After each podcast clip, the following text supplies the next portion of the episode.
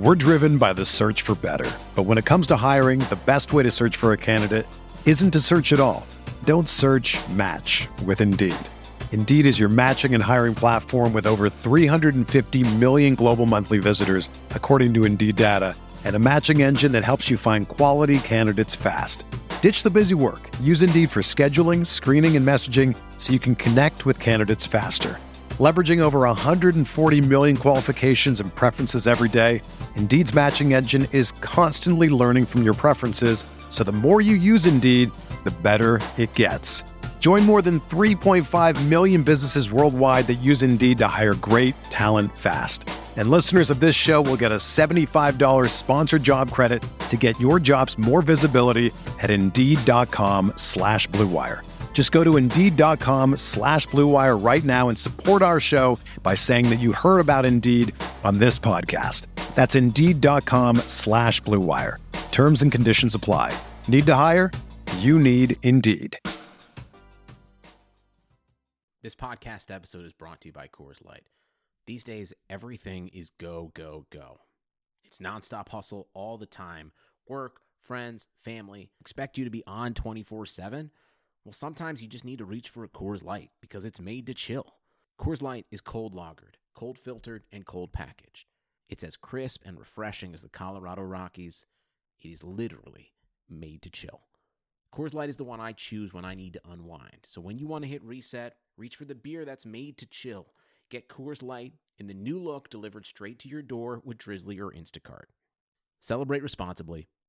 Coors Brewing Company, Golden, Colorado. Are you the kind of guy who likes to bet a little and win a lot? Why don't you try a parlay over at MyBookie, for instance, if you like a couple of big favorites to win this week? Parlays are a perfect way to roll them up together. It's just very, very simple. Adds those multiple games together, and obviously, if they all win, it leads to a much bigger payout. As we've mentioned here on the show previously, if you're going to bet this season, there's only one place to do it. That is mybookie.ag because nobody gives you more ways to win. With pro football, college football, and the MLB playoffs in full swing, and both hockey and baseball just around the corner. If you really want to support your team this season, don't just sit on the sidelines, get in the game with mybookie.ag. And if you join right now, mybookie will double your first deposit. As a loyal RotoViz listener, all you have to do is head on over to mybookie.ag, open up an account. When you place that deposit up until $1,000, they will double that first deposit. All you have to do is use that promo code RotoViz to activate the offer. That promo code, once again, is RotoViz. Visit MyBookie online. Bet, win, get paid.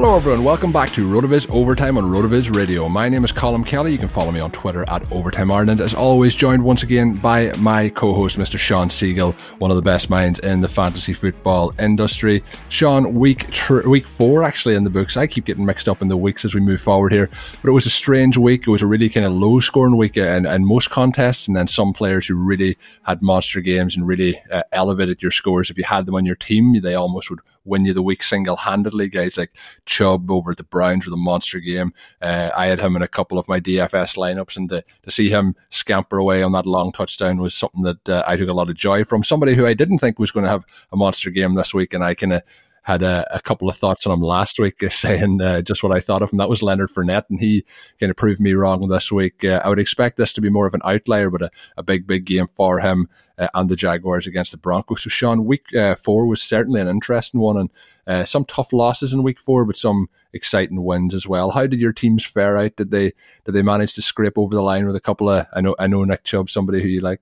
Yeah, this was this was an interesting week because, like you said, as long as you weren't playing against either Chubb or Fournette, then you probably came out ahead uh, if you had you know, anything going for you there. I Fournette is the guy I mentioned on the show last week that I had picked him up as the second guy in a trade, and you know I.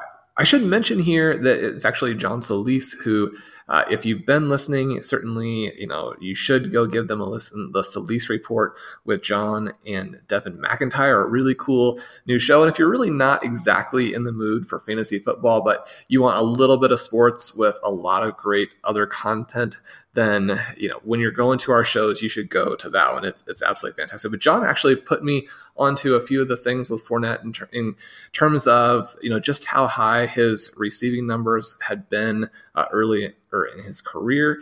Uh, because of just how bad he was as a straight line rusher, you know, you kind of get in this mindset that okay, he's he's like a Derrick Henry, right?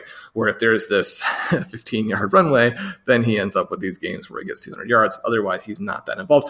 When really the thing that you want about him is that he is involved in the receiving game, but then also he does have this potential for these monster games. The other thing John was talking with me about is the fact that despite the look, he actually has one of the higher top speeds in terms of the next gen stats and how they track that. So if he gets a chance to get going, he can really break out for some big plays.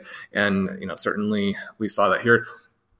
One of the things, again, that I, I, definitely recommend when you have injuries, when you have things go against you during the fantasy season, try to turn those to your advantage when you're trying to fill one hole and you need to do these two for two trades or two for three trades because one for one is it's just very difficult to find the exact value that's going to make a one for one trade work.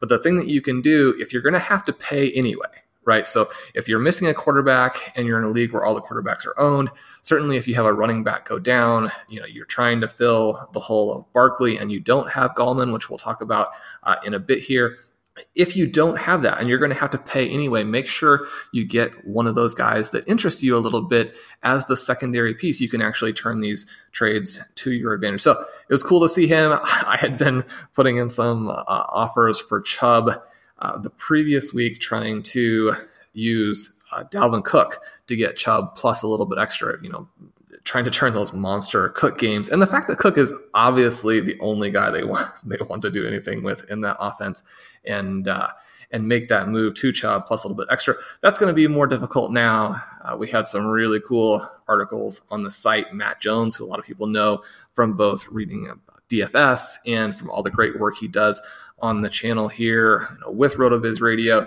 You know, he talked about how Chubb was a top five pick this season, and in the early going, that's proving definitely to be the case.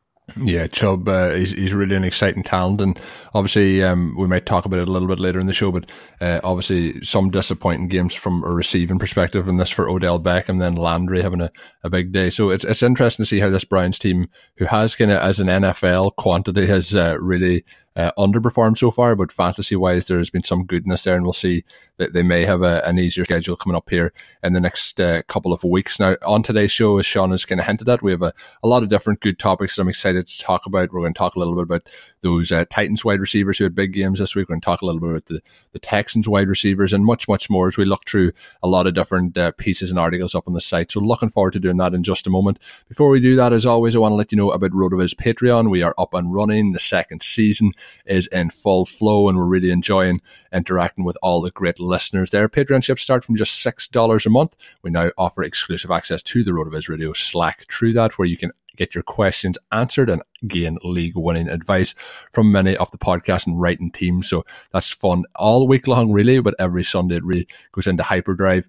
Become a RotoViz Radio Patreon today and join the exclusive community of listeners, access the premium content, and do your part in helping the network grow and continue to produce high quality industry leading programming. That is patreon.com forward slash rotoviz radio.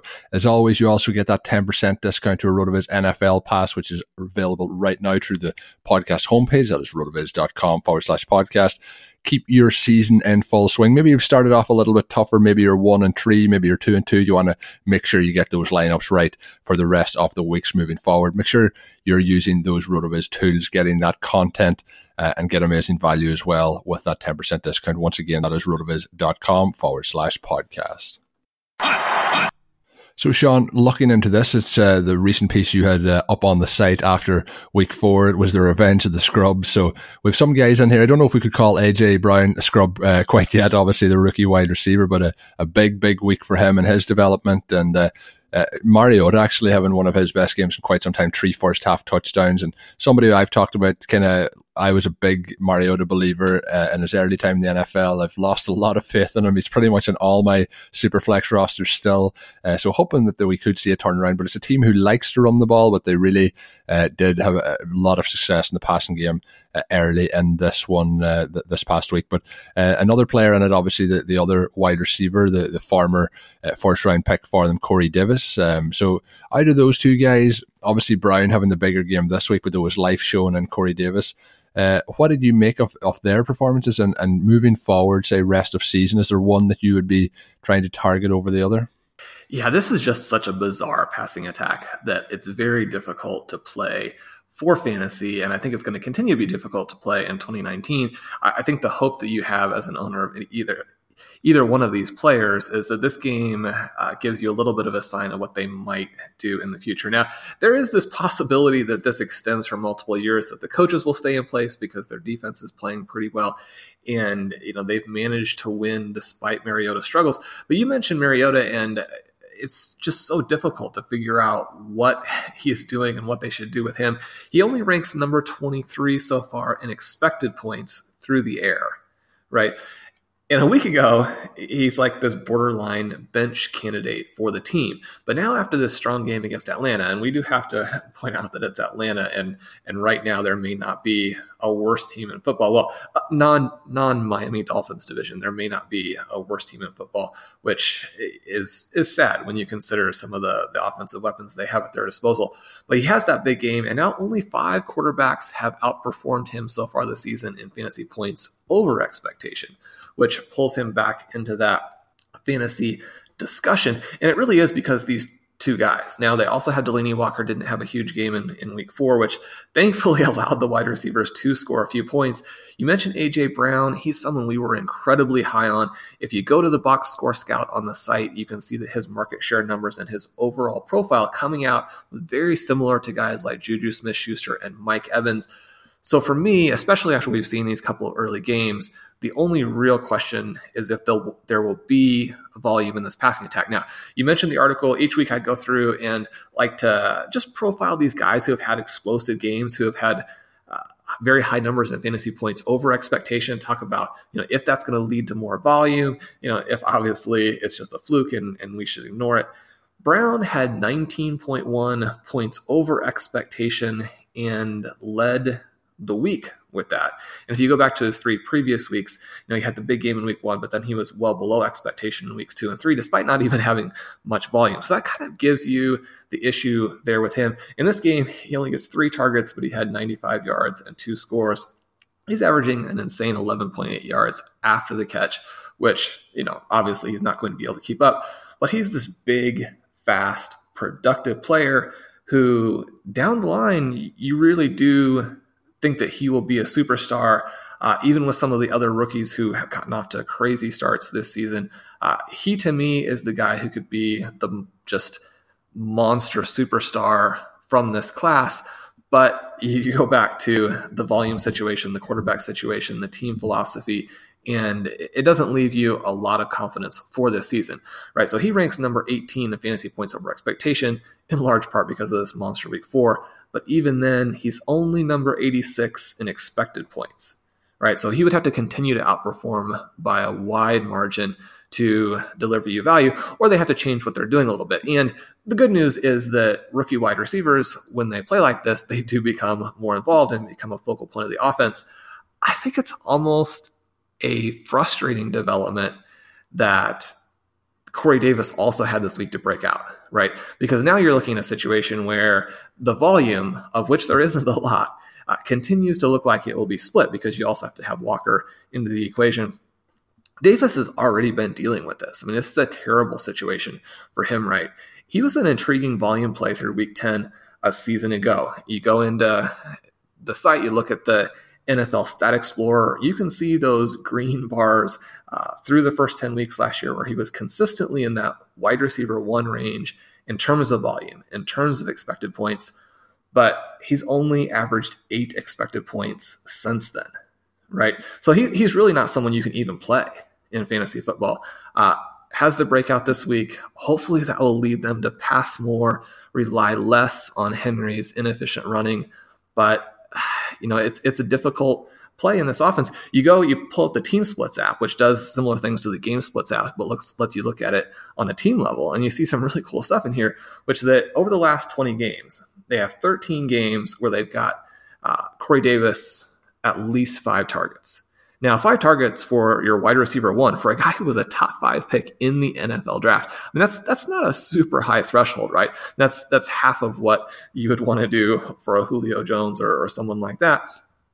But just that low level in those games, they average more than four and a half points positive margin. They're hammering their opponents. When they don't get them those targets, they lose games by more than three and a half points. Now, the thing I pointed out in the article, and I think that you do have to take into consideration here, is that this may be mostly filtering out good and bad teams. When you're talking about teams that are allowing Corey Davis and Marcus Mariota to hook up, maybe those are just the bad teams, right? because these guys have certainly not been able to go out there and really enforce their will on the opposing team. They're, they're really taking what the defense gives them. So perhaps this is just a good bad team situation. But when you're the Titans, you know, we know there are so many different pieces of evidence, so many different ways to look at football and see that passing efficiency is the key to winning.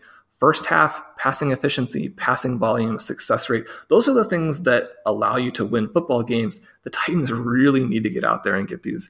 Uh, I think they both could be star wide receivers, certainly solid wide receivers involved in the passing game to make their team work.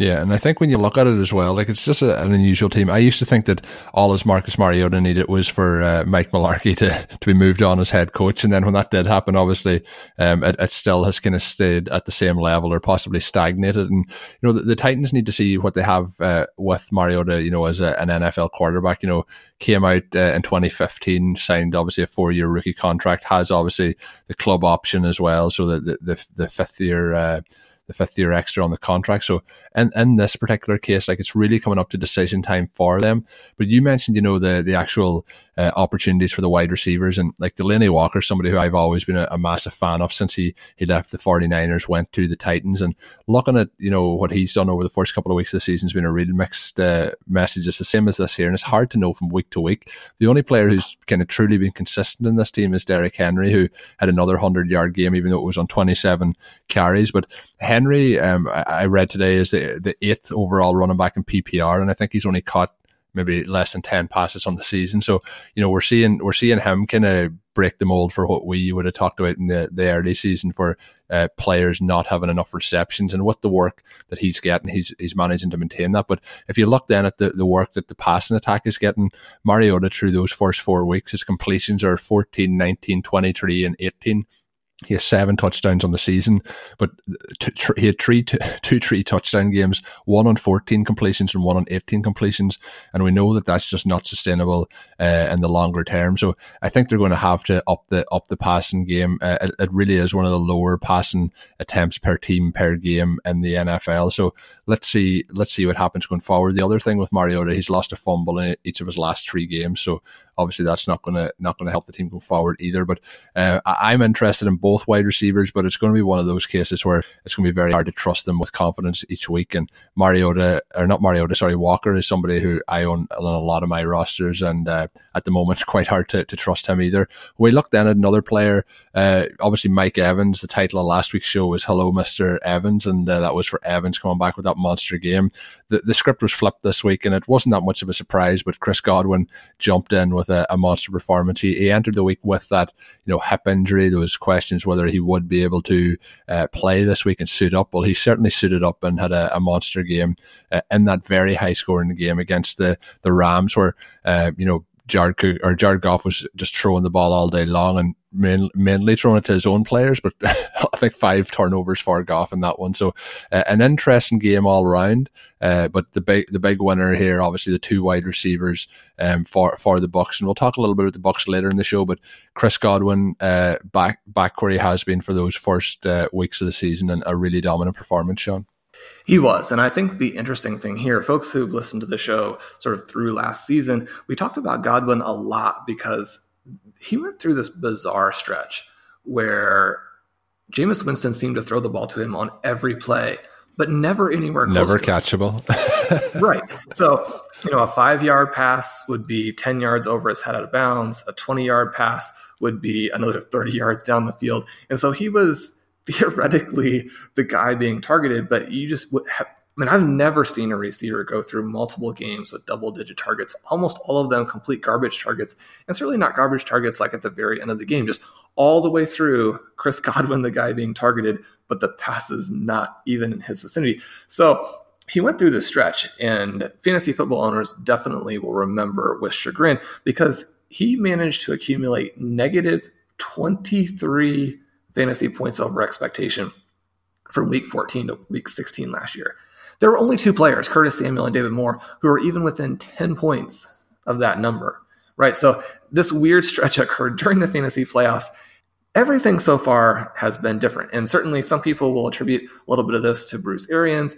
Uh, some very positive results there in Arizona at times, but Godwin clearly breaking out, right? And we talked about the uncatchable targets last year.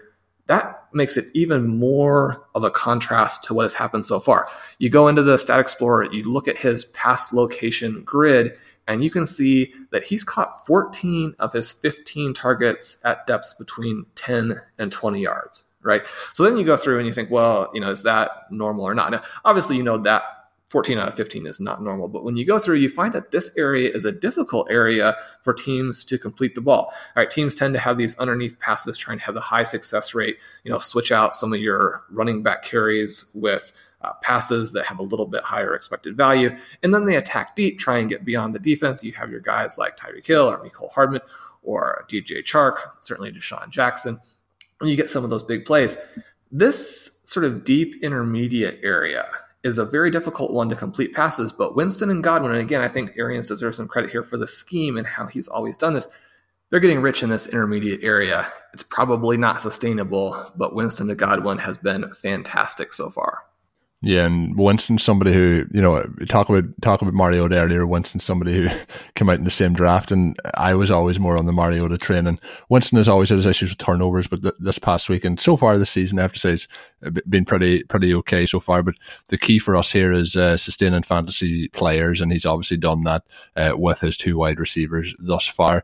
Two players who uh, haven't had much to really have joy about so far this season, who had much bigger days this past week, and that's uh, Jarvis Landry um, off the Browns. Obviously, I t- said earlier about Odell Beckham not getting a huge workload. Well, with eight receptions, 167 yards for Landry, uh, his biggest game uh, of the season by quite quite some distance. Uh, then we had DeVante Parker this past week, four for 70 and a touchdown on that, and probably could have had a little bit more as well um, from from watching that game back even though it was a tough game to watch back after it had, had all wrapped up. But uh, I know I know we've talked about Landry quite a bit on the show, so maybe we, we might skip over him. But in terms of Parker, do you think that he can be fantasy relevant the rest of the season? I know Albert Wilson's about to, to come back into the frame in Miami as well, so he might get some wide receiver looks. But what's your thoughts on Parker? Can he actually deliver on on the hype from three seasons ago? I doubt it. Although anytime that your team is going to trail by this much anytime your team is going to trail the entire season, right, and is going to need to pass, and you don't have a lot else, then there are opportunities there. The thing we're looking at here is that Ryan Fitzpatrick and Josh Rosen they easily lead quarterbacks when you combine them in terms of passing fantasy points over expectation in the negative. They've accumulated the most of that. And Parker, regardless of who is quarterback, has been absolutely terrible with his efficiency. You go in and you look at his FPOE charts, and and they just don't make any sense. You just simply do not see receivers with these types of negative numbers stick in the NFL. And the only reason Parker has is because the Dolphins haven't been able to do anything else. They've failed so completely in building their team that they have to keep running him out there. But you go and you look at 2017, 2018, early in 2019, and it's just negative, negative, negative, negative, and negative by huge margins. So even when the volume is there, he's the guy who can still make nothing out of it. He's probably just simply not an NFL player. But certainly, if you're desperate and you have a guy who's going to see this kind of volume, then you plug him into your lineup and hope that he catches some of these passes. Certainly, the the first round draft pedigree, that kind of thing. Uh, you know, he's capable of the highlight catch, but otherwise, it, he's very similar to a Josh Jackson, a Laquan Treadwell, those kinds of guys who are basically done. But because the Dolphins don't have anything, they have to keep running him out there. Before we move on to the next section of the show, I want to mention about ShipStation. And ShipStation is absolutely fantastic. You know, if you're sending any parcels, sending any orders, especially if you're a business and so many options to choose from. So, how do you know where to make the best choice? It's quite simple. All you need to do is go to shipstation.com. It's the fastest, easiest, and most affordable way to manage and ship your orders. ShipStation helps you get your orders out quickly, save money on those shipping costs, and keep your customers happy at the end of the day. That's the key. If you can be happy, the customer can be happy, you're ready to roll, and all things will be good. It's really easy to manage from any device, even your cell phone. They even offer big discounts on shipping costs. Another key as to why I love using ShipStation, so you'll always know that you're getting the best deal. The good news is, right now, as a listener to a RotoViz podcast on the Blue Wire Network, you can try ShipStation free for 60 days when you use the offer code BLUE. There's absolutely no risk. You don't even have to put in your credit card to get the 60 day free trial. Make sure you do jump aboard and try that one out. Just visit shipstation.com, click on the microphone at the top of the homepage, and type in the code BLUE. That's shipstation.com. The code once again is BLUE. Shipstation.com. Make ship happen. I also want to let you know about Indochino. Indochino was founded with the belief that you don't need to spend a fortune to have a custom wardrobe. There's nothing better than you know you're going to a function and you, you get dressed up, you get that nice fitting suit, and it, it really has that comfort, gives you confidence to, to walk around when you're talking to people and, and have a really good time. I, I really enjoy getting dressed up from time to time, and when I do that, Indochino is the best place to go. They are the world's largest made-to-measure menswear brand. They make suits, shirts, coats, and more, and they'll always have it with your exact measurements for a great fit. And as I mentioned, I- am a weird shape, six foot six. My arms are uh, very long, my back is very long, but I'm also very thin, so it makes it uh, very hard. Those double XLs can be quite baggy on me, so getting those direct uh, measurements makes it the worthwhile. Process is simple: choose a fabric, pick your customization, and submit your measurements. Your package will be delivered straight to your door within two weeks. You start to upgrade your style now with thirty dollars off your total purchase of three ninety nine or more at Indochino.com when entering Blue Wire at checkout, plus shipping is free. That's Indochino.com. The promo code again is Blue Wire. You really have no excuse not to get on board. Once again, Indochino.com. So as we move on, Shawn, into the next section here, into the third quarter, and we're going to look here at some of the the interesting plays that we could be getting in the buy low report as we move forward. A piece up on the site by Jack Miller. I mentioned earlier in the show we hit on the Titans already. We're going to hit on the, the Texans a little bit now uh, in terms of their wide receivers. And DeAndre Hopkins has uh, obviously, you know, done what DeAndre Hopkins does, but he has had a couple of games here where it's been on the downside, and then he, he threw an interception even this past week. So things not working out for him. And you know, coaching wise, we talked about uh, what the Titans could do better. There's a lot of things that this uh, Texans team could do better. And, you know, I'm not a big Bill O'Brien fan. Uh, I think that's the, the nicest way to put it. But Will Fuller is getting those targets. He's getting air yards, but he's not really getting production at the moment. And probably the, the least production we've seen at any time in his career when he's been on the field. And, you know, you might think that he's only in for limited snaps. He's pretty much in for, you know, over 90% of the snaps every game so far this season. So looking at the, the two Texans wide receivers, we all know that Hopkins is somebody that you have to put in every week, no matter what. But what's your thoughts on, on Fuller? Can, can we, you know, can we add him into the, the lineup with confidence now? Kenny Stills might be out for a couple of weeks. Uh, what, what's your thoughts on Fuller? He's somebody who I think is just ready to, uh, ready to, to take off if they can get things linking up here. Okay. Yeah. So last week we talked on the site about Landry being ready to explode, you had to have some guts to make trades to get him, certainly to put him in your lineups. But Fuller is in a similar situation. Uh, this this article is one of my absolute favorites, and it tends to be a reader favorite, one of our most read articles on the site. And Jack Miller, I think uh, he's a young guy who's doing fantastic work. I think he's uh, one of our next breakout writers, and his work on the, on this article has been fantastic. He uses the he uses the strength of schedule streaming app to help you find chunks of good schedule Right. And especially when that contrasts with previously bad schedule. So one of the things that he notes here is that the Texans have had the fourth hardest schedule for wide receivers so far, but over the next month they have the 10th easiest. You go in then and you see that Fuller is at 3.1 points below expectation despite having a very favorable profile in terms of where he's going to get his targets and the value that his targets could get if they can just connect. Uh, he mentions that there was a very close to a 75 yard touchdown this Sunday, which uh, certainly would have helped me out on, on my Fuller teams. A couple weeks ago, a very similar situation where Fuller was behind the defense would have been a long, long touchdown, and Watson underthrew him. So Watson not quite doing what we had expected he would do. He doesn't look like the Michael Jordan of football as he was billed a couple years ago, and then immediately came out and looked like that. Right? He hasn't been that guy yet, but a little bit of that is going to be schedule related and now the schedule opens up. So I really like these two guys. I still have high hopes. Certainly, you would hope the play calling has to improve. It can't get any worse. The Texans really look like they're going out there and trying to lose the games. And even if Bill O'Brien isn't one of the best coaches in the NFL. I think this is a little bit fluky. I think that he'll get his act together. I think the Texans will uh, start to look like a team that is competing to win their division as opposed to competing for the number one overall pick. The things that they're doing, I mean, they look like a tanking team, right? And that's certainly not where they are in their development. These two guys are going to start to score some serious points. Yeah, and you, you, mentioned, you know, we talked earlier as well about the, the, the Titans, and like you know, that's up in week five here for the Texans. They get an opportunity against that defense to give up uh, those those touchdowns to to the wide receivers of the, the Titans. So we'll see what happens there. Then they get KC, Indy, and then Oakland.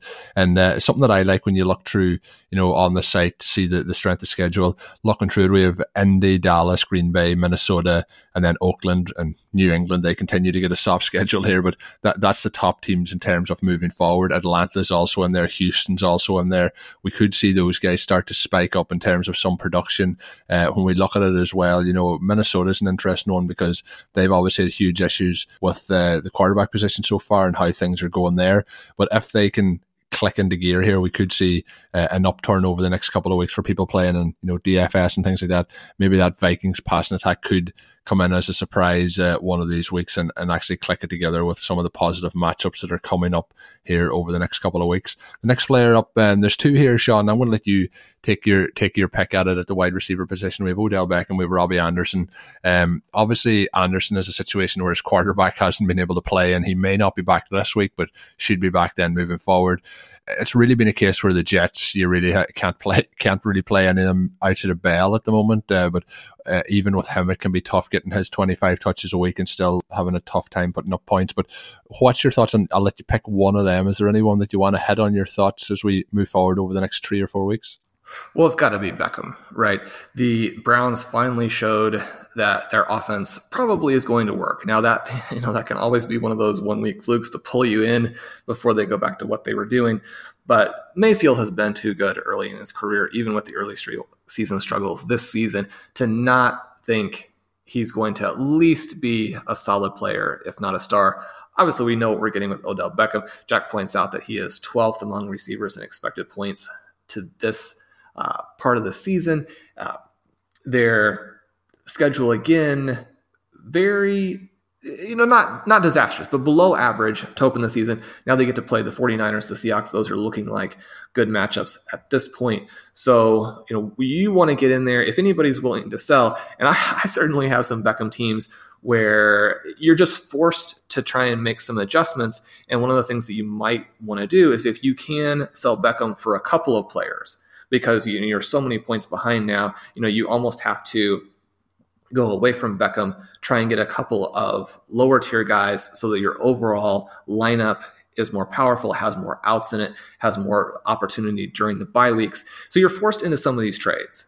And if you have guys in your league who are forced into the trades, Beckham is definitely a guy to go out and get. And the person might be willing to make that trade even if they expect Beckham to do better just because of what their situation is. Uh, on Anderson, Jack has a great argument in there for that. Urge you to go to the site and, and see that for yourself.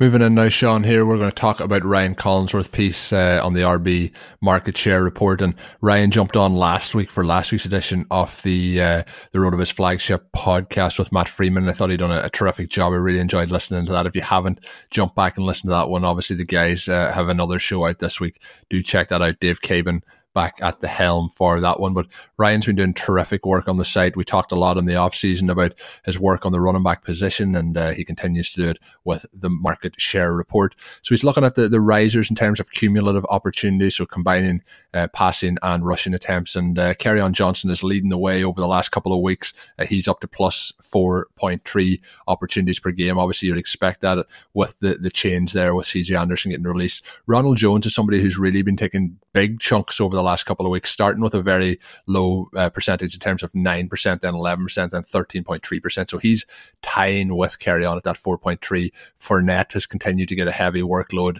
uh, the highest in terms of overall uh, percentage in, in this here kind of sample, um, and that is 23.8% this past week. David Montgomery jumping up. I know I mentioned a few weeks ago, Shawn, David Montgomery versus Miles Sanders. I was kind of on the, the Montgomery side and you were on the Sanders side, and it's it's very it's it's um, it's not it's not an opportunity to to pick. I, I I've actually been very concerned about David Montgomery's performance since I mentioned that, so that's something to watch over the current weeks. Devonta Freeman in there getting the opportunity, not getting any of the production, so it's hard to hard to have confidence there. Jordan Howard was the big surprise against the Packers this past week. He's up to twelve point three percent. It's kind of going to be a split backfield there the rest of the way. Mixon continues to get more work for the Bengals. David Johnson continues to get his work for the, the Cardinals, and James Conner's the other one. But I think the big talking points here, uh, Shawn, are probably Kerryon Johnson. And I know we're going to hit on um, a situation with uh, Ronald Jones in overtime. So Kerryon Johnson, probably the, the key to highlight here. Is there any other ones that, that you're interested in highlighting, or do you, do you want to take the floor with Kerryon? Yeah, Kerryon starting to get those rushing opportunities, looks quick, looks explosive, gets to the hole, gets through the hole. And if they would just put him in some better situations, he looks like he's about to to break to that star level um, that, that, we've seen Dalvin Cook get to, that we've seen Chubb get to. Kerryon, you know, could be the next guy we promoted him all off season. So we're obviously really hoping. I have to put one more little plug in here for Ryan. He's been doing a fantastic job. He had those two monster series during the off season, really explaining the entire running back position to you. A long series going through how the running back position has evolved with the changes to NFL offenses, and then another series explaining to you what game script really does. There are a lot of myths out there about how game script affects certain types of running backs. Uh, he exploded all those and really helped you pick the guys who were going to give you as much upside opportunity, limit your downside risk. And that's the way to put together fantasy teams. So he's continued that through the season. He does the jump cut on Monday, the market share report on Tuesday, then go into the zero running back watch list. I mean, he's got you covered on running backs from every angle. And, and this article is a great example. He talks about here how Kerryon Johnson, through his rookie season and the first two weeks of the season, had never eclipsed 12 expected points in the rushing game, right? So as a as a runner, he hadn't hit 12 expected points once.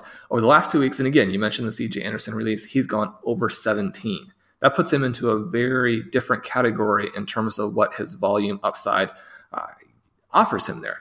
Now, he's still being held down because he's not reaching that expect that expected scoring. His week three was especially bad, but then looked a little bit better against the Chiefs. The other, I think, below the radar development here is that the Lions are opening things up a little bit. We talked about how Mariota was one of the top six guys in fantasy points over expectation as a passer. Matthew Stafford actually above him now, and certainly playing the Chiefs is probably a plus matchup, but at least it lets you go out there and attack. But he's looking very good, getting the ball to Kenny Golladay, looking very good. Uh, getting the ball, you know, with his shots to Marvin Jones. Jones is a, a peripheral player who's going to be that kind of vertical threat who may be there, may not. Uh, it'll be interesting to see how the injury, if it lingers uh, for Hockenson, affects them because the rookie tight end just looked like an absolute superstar in the making. But if they can get some passing in this offense, and certainly if they can throw the ball to him a little bit more, his expected points are actually down by two and a half since his rookie season in the passing game. We know the passing game is so crucial. He's outperformed expectation better this season, but that covers up the fact that the volume hasn't exactly been there. If they can get him more involved as a receiver, he should maybe not reach that Barkley, McCaffrey, Kamara level, but hopefully get into that tier right below that. Yeah, I agree with you there. And, and looking at uh, the situation you mentioned, the Lions and Kenny Golladay did have a, a, quite a nice game as well, five for sixty-seven and two touchdowns. And I, I thought, um, you know, he could have had more in this game, but you know, Golladay, I think, is somebody who will continue to to develop and, and continue to impress me as he moves forward here. I just thought when you were talking about the game, and I went in to look at you know some of the numbers, that the Golladay fumble at the goal line for the return for the touchdown was uh, pretty heartbreaking for those Lions fans out there. Uh, a really uh, tough game. You know, we talked. Uh, there was a lot of hype about um, have, having the Chiefs in the dome with Patrick Mahomes, and it really didn't really work out all that well for him. Still had over 300 yards, but uh, no passing touchdowns on the day. Um, so we'll see. We'll see how he gets going this week. I, I, I would expect those numbers uh, to continue in terms of the touchdowns to, to, pick up this coming week. But the interesting one that I want to hit on as well, uh, Shawn, is David Montgomery touching him more so for the way that this team is set up. I think it's going to be a case of when this team has the lead, it's going to be good for David Montgomery. When this team is behind, it's going to be good for Tarik Cohen. And I think it's going to be a, a, share where it splits that way. I don't know if that's what you think as well, but you know, every single week his snap share has gone up and his opportunities have gone up. Well, I said at week three, actually, sorry, his opportunities dropped down by five, but they, they rebounded this past week. So uh, the quarterback situation there might actually not be the worst thing in terms of uh, the, the change there with the injury at quarterback. But what's your thoughts on David Montgomery moving forward? Do you think he continues to have this opportunity? game flow independent, or do you think, as I mentioned there, it depends on if they can have the lead uh, that that suits better for his his opportunities? If you're a Montgomery owner, you you really want him to be involved in in all game scripts, and it just it kills your chances if you end up being that kill the clock or that running back with the lead. I think the overall trend is positive. You mentioned the snap share and the opportunities going up. The concern is that the head coach seems to see a little bit of the red flags that we raised in the offseason and raise them within the context not of you know Montgomery's going to be bad, but simply these are things to watch out for. That his running back prospect lab score was not particularly good, right? Because his athletic numbers are not particularly good, and some of the things with the broken tackle numbers are really not nearly as important as simply, you know, if you can translate them into yards. And he struggled with his efficiency at Iowa State. Well, that was blamed on the offensive line, but he is again struggling with his efficiency in the NFL, as Ryan notes in his piece, and also notes that in terms of trying to translate those broken tackles into yards, he's struggling with that, but he's also not facing the kinds of men in the box that you might think. Uh, certainly, when you watch him, he's you know all arms and legs, thrashing about, looks very much like a, a Marshawn Lynch, this kind of guy who uh, just will not go down.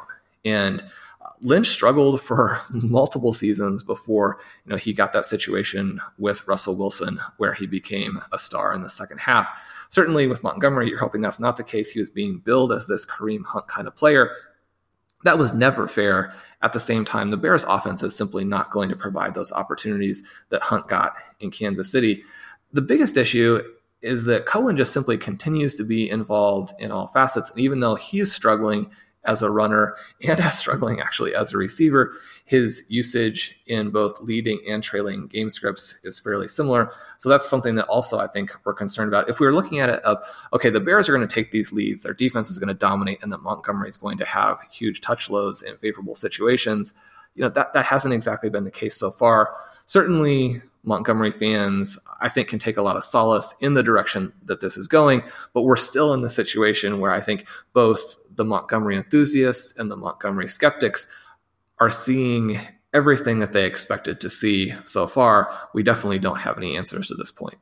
Yeah, no, I, I agree one hundred percent, and I, I do think I left the floor open to see see what the options. I do think, and, and this is something that's hinted in the piece as well.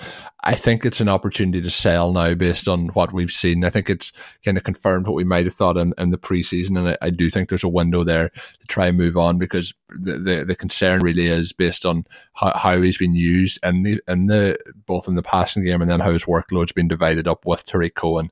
I think uh, it could be difficult for long term success. So I think uh, if we see these positive games, it might be time to to move along. There's not going to be much more of a positive matchup than they had against the Vikings this past week.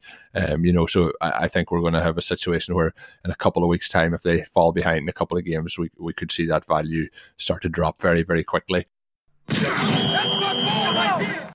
So, Shawn, in overtime now, I want to mention about the Tampa Bay Buccaneers. I guess we could say what the buck uh, in terms of uh, the Buccaneers' performance over the last couple of weeks. And the wide receivers have just been feasting on those fantasy points. There's been the reports over the last uh, week or so as well, well, since Sunday actually, um, that uh, the first two weeks of the season that Mike Evans was suffering from some uh, stomach illnesses that may have affected his performance. But a big bounce back in uh, week three and a, a very good performance again in week four, although not as good as Mr. Godwin's. But the big talking point as well was Ronald Jones, who has continued each and every week to look a little bit better. And we talked about him in the offseason as a possible, you know, in terms of a buy low candidate, a super buy low candidate. And I hope you did go out and get him because things look like they might just be about to take off for Jones, who has looked a lot, lot better over the last kind of two to three weeks. The other person, obviously, Jameis Winston, looking looking like he's he's doing better as well, but did throw a pick six again this past week. So that's always in the the locker with, with Winston. But you know, it's a it's a fantasy relevant offense. Unfortunately for OJ Howard owners, he's not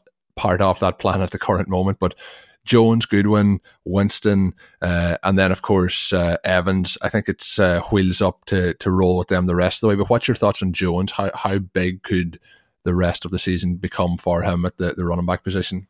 I, I can't answer this in a way that's really fair to the listeners because I am on the record as as such a big Jones fan. He obviously was our number one gutsy pick, our our courageous pick in the zero running back candidates list. And he's it's been it's been a bumpy ride so far, right? Because that first week you were looking to see, well, how's he going to look when the actual games start? He had a, a lot of puff pieces in the offseason, and then just a couple of bad performances in the preseason and his ADP just went back through the floor. And, and so he was so inexpensive that I own him in, in all leagues, right? Because how could you not at where he was going? And so when you own 100%, then you, you can't look at this rationally. Uh, Ben Gretch and I own a main event team together. Uh, ben was on the pod uh, a couple months back, and, and we went through a wide variety of things. We, we own both Jones and Evans, and so this direction very exciting for us. We hope that it continues. Uh, Ryan points out in his article this move from week one to week two to week three, and it was really that week two where Barber played okay, scored the touchdown and Jones had the little ankle tweak that you know crushed his numbers and made it look like okay everything is happening again. And I, that's been frustrating for owners because if you had him on the bench in week one and then you put him into the lineup in week two he doesn't score any points for you. And he's back on the bench in week three. You don't know if that means anything. So you know it's only desperation if he's in your lineup in week four. Right now is when he has to start to play for it to matter to fantasy owners. And the fact that his rushing expected points numbers have gone up. He's averaging almost four more per game than Barber over the last two, after he obviously trailed by more than five in the first two. And then his performance above expectation has has really jumped where he's outperformed Barber by four and a half points in that category as well. You have to remember that this is a guy who was picked right there with Nick Chubb and Kerryon Johnson. The Bucks want him to be that for them. And it's it's certainly exaggeration, hyperbole to compare him to Jamaal Charles, but that was probably the best case scenario in terms of the player comps that he had coming out of college. He's this guy who at USC was was unstoppable, was a big play waiting to happen. You got highlights every week.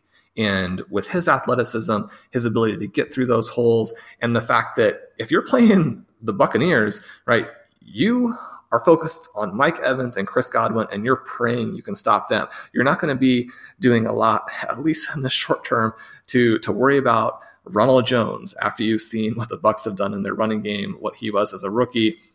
This has huge blow up potential in the positive, but there's obviously still a little bit of meltdown potential when you look at what the Bucks have done in their running game. It only takes that one, you know, minor injury. You don't even need a real injury in this situation, as we saw in week two. When you've got this committee, uh, it doesn't take much of anything for Jones to get back on the sideline for a big chunk of the game, and then you're looking at one of those two or three point games again here. So I'm optimistic, but you know, you certainly want to have a restrained view of, of what the downside could be still here over the next month. Yeah, I agree, but it, it could be exciting here for uh, particularly those zero RB guys that uh, picked up Ronald Jones uh, in the off season, and I have him on quite a few dynasty rosters, so helping out those those teams that need those RB uh, attempts and those RB catches. So looking forward to seeing his production over the next couple of weeks. Uh, just as we finish up, Shawn, I just see that uh, it's come across here an update on my on my phone that says that John Ross of the Bengals that injury sustained on Monday Night Football, he's been placed on injured reserve. So he's out for a minimum of eight games. So that obviously is going to affect things with the Bengals. But uh, we'll see. We'll see how quickly they can get AJ Green back as well. It could be could be a lot of uh, work coming up here for Tyler Boyd over the next couple of weeks. But that's really going to do it for today's show as we get ready to wrap up. Um, it's been it's been a fun one. Covered a lot of different topics. Hopefully the listeners enjoyed it. As I mentioned last week uh, on the show, we've uh, hooked up with Blue Wire uh, as our new podcast partner. All the shows going through their feeds. We do have all the, the main feed and everything up and running now. Uh, everything should be coming through to your podcast players smoothly. Uh, make sure you're subscribed as well to those individual feeds. And I mentioned Patreon as well. Another great way to support the podcast. And with that, as I mentioned, it's going to wrap us up for the week five edition of the RotoViz Overtime podcast. Uh, hopefully, you have enjoyed this one. Make sure you're subscribed on all the different platforms that it is available. My name is Colm Kelly. You can follow me on Twitter. Uh, at Overtime Ireland. My colleague here, as always, is Mr. Shawn Siegele. Um, and make sure you're checking out all the great pieces up on rotoviz.com. But until we're back next week with another one, have a good one. Thank you for listening to Overtime on RotoViz Radio. Please rate and review the RotoViz Radio podcast on iTunes or your favorite podcast app. Contact us via email at rotovizradio at gmail.com. Follow us on Twitter at RotoViz Radio. And remember, you can always support the pod by subscribing to RotoViz at a 10% discount through the RotoViz Radio homepage, rotoviz.com forward slash podcast. Everyone is talking about magnesium. It's all you hear about. But why? What do we know about magnesium? Well, magnesium is the number one mineral that 75% of Americans are deficient in. If you are a woman over 35, magnesium will help you rediscover balance, energy, and vitality. Magnesium supports more than 300 enzymatic reactions in your body, including those involved in hormonal balance. From functional medicine doctors to mental well being and female hormone experts, we all know that magnesium is the one mineral to improve all aspects of well being and health. But which one? Magnesium Breakthrough from Bioptimizers, the trusted choice recommended by leading experts with seven best absorbed forms of magnesium to ensure your body receives the support it needs for overall well-being. Go to bioptimizers.com slash balance today and use code BALANCE10 for 10% off. Support your journey to wellness at B-I-O-P-T-I-M-I-Z-E-R-S dot com forward slash balance. Magnesium Breakthrough from Bioptimizers, your foundation to optimal health and vitality.